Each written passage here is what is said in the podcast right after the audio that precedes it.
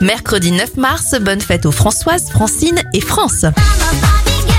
On débute cet éphéméride dans les rayons des magasins de jouets. La poupée Barbie est commercialisée en 1959. Le film des nuls, La Cité de la Peur, sort au cinéma en 1994.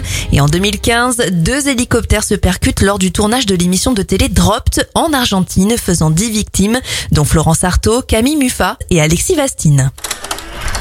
Les anniversaires de stars, Juliette Binoche à 58 ans, 46 pour le comédien Vincent de Sagna.